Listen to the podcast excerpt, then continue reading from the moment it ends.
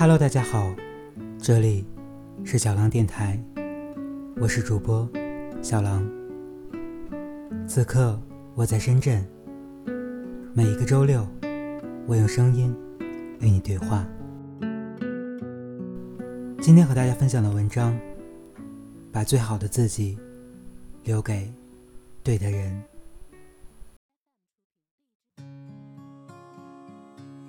他们是在同学会上遇到的。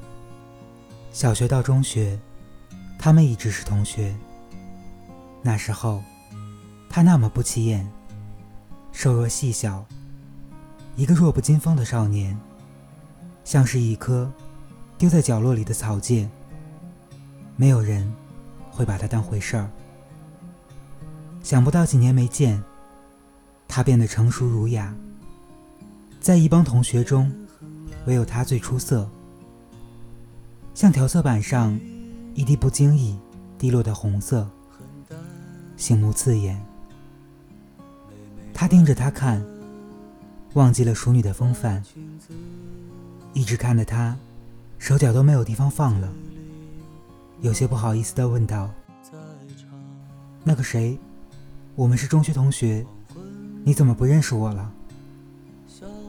他嘴角。向上牵了牵，轻轻地绽开一朵笑颜，说道：“怎么会呢？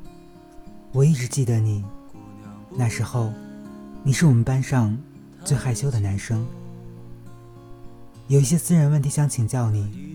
待会儿散了，我们去喝茶。”大家起哄说：“咱们同学中只有你们两个还是单身，要好好谈谈。”谈出结果，别忘了请我们大家吃糖喝酒。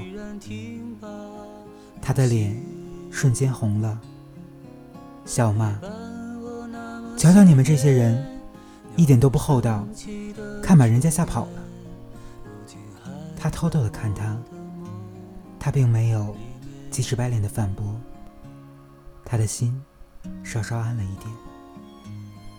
散场后，他带他去。半岛听涛喝茶，环境很适宜，两个人轻酌浅谈，很适宜推心置腹。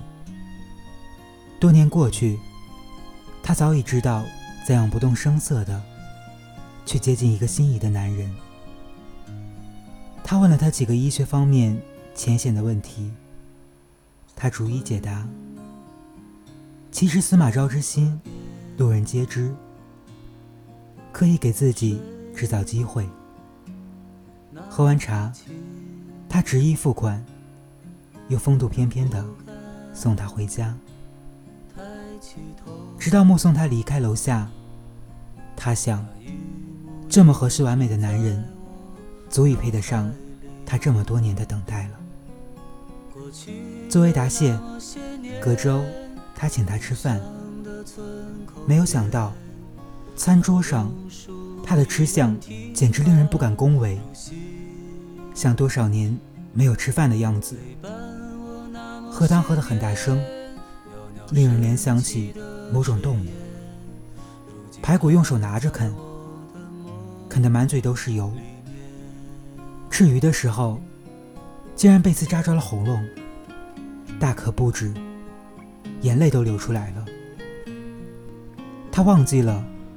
喝已经抵至唇边的清酒，呆呆地看着他，心中狐疑。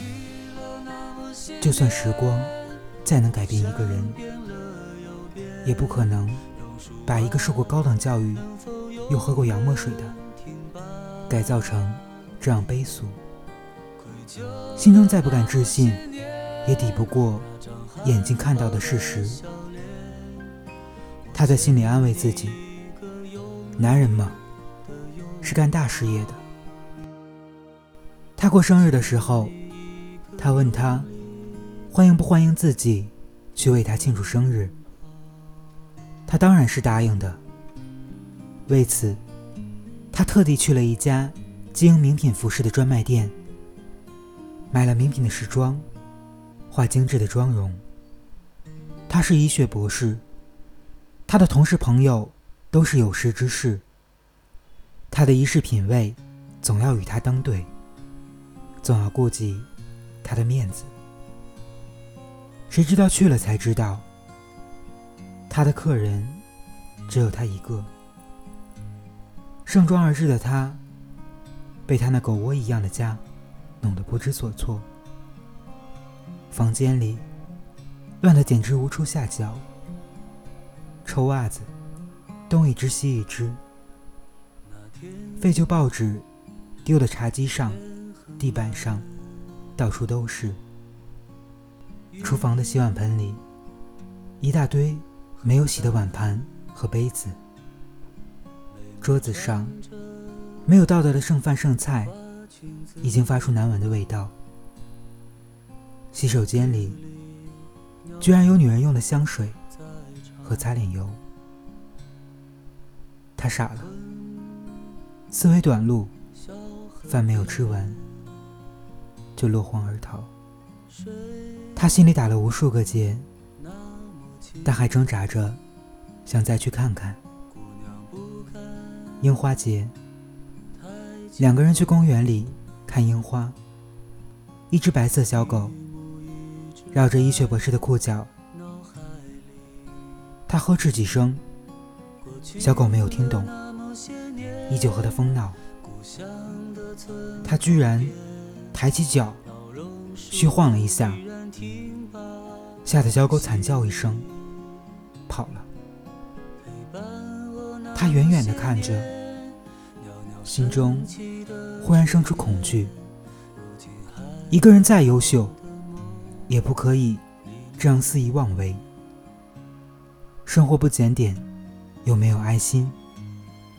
就算他有再大成就，就算他再玉树临风，也是不值得爱的。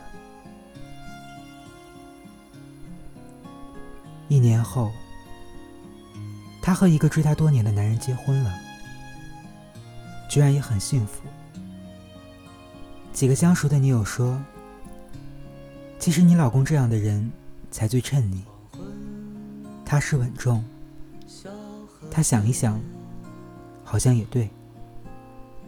有一次，夫妻两个人慕名去一家酒店吃西餐，坐在酒店的大堂里，透过落地窗。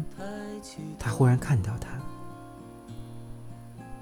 他的臂弯里挽着一个女子，往酒店的方向走来。路边一个小女孩，眼巴巴地盯着卡在树上的气球。他蹲下身，和女孩说了几句话，然后脱掉外套，开始爬树。他笨拙的动作很滑稽，但他。却笑不出来，他的心有一点透不过气。看着他和臂弯里的女子一起进了酒店，在大堂的另外一处角落坐下。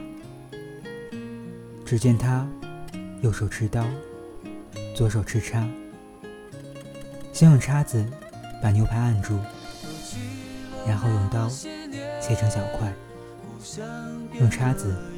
慢慢送入嘴里，动作娴熟优雅。喝汤的时候，用手扶着盘沿，右手拿着汤匙，一勺一勺的舀着喝，姿态标准，温文尔雅。他忽然一下子明白了，他当初的恶劣形象从何而来。他不爱他。又不忍心生硬的拒绝他，所以千方百计的砌出一个个台阶，好让他安安稳稳的踩着落地。他回想当初他各种自毁形象的做派，鼻子一酸，又忍不住发笑。等她挽着老公的手。出门时，一脚落在台阶上。他想，就算不爱，有人肯为你出这么几阶台阶，也是好的。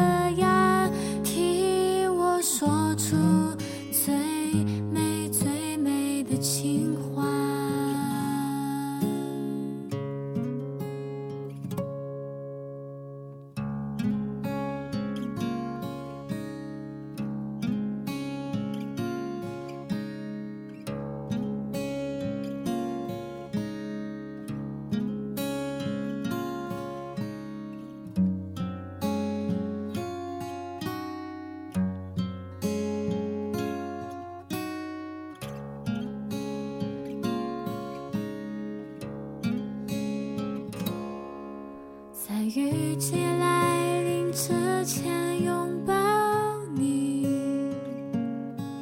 从此不会再受风雨的干扰，一起做梦。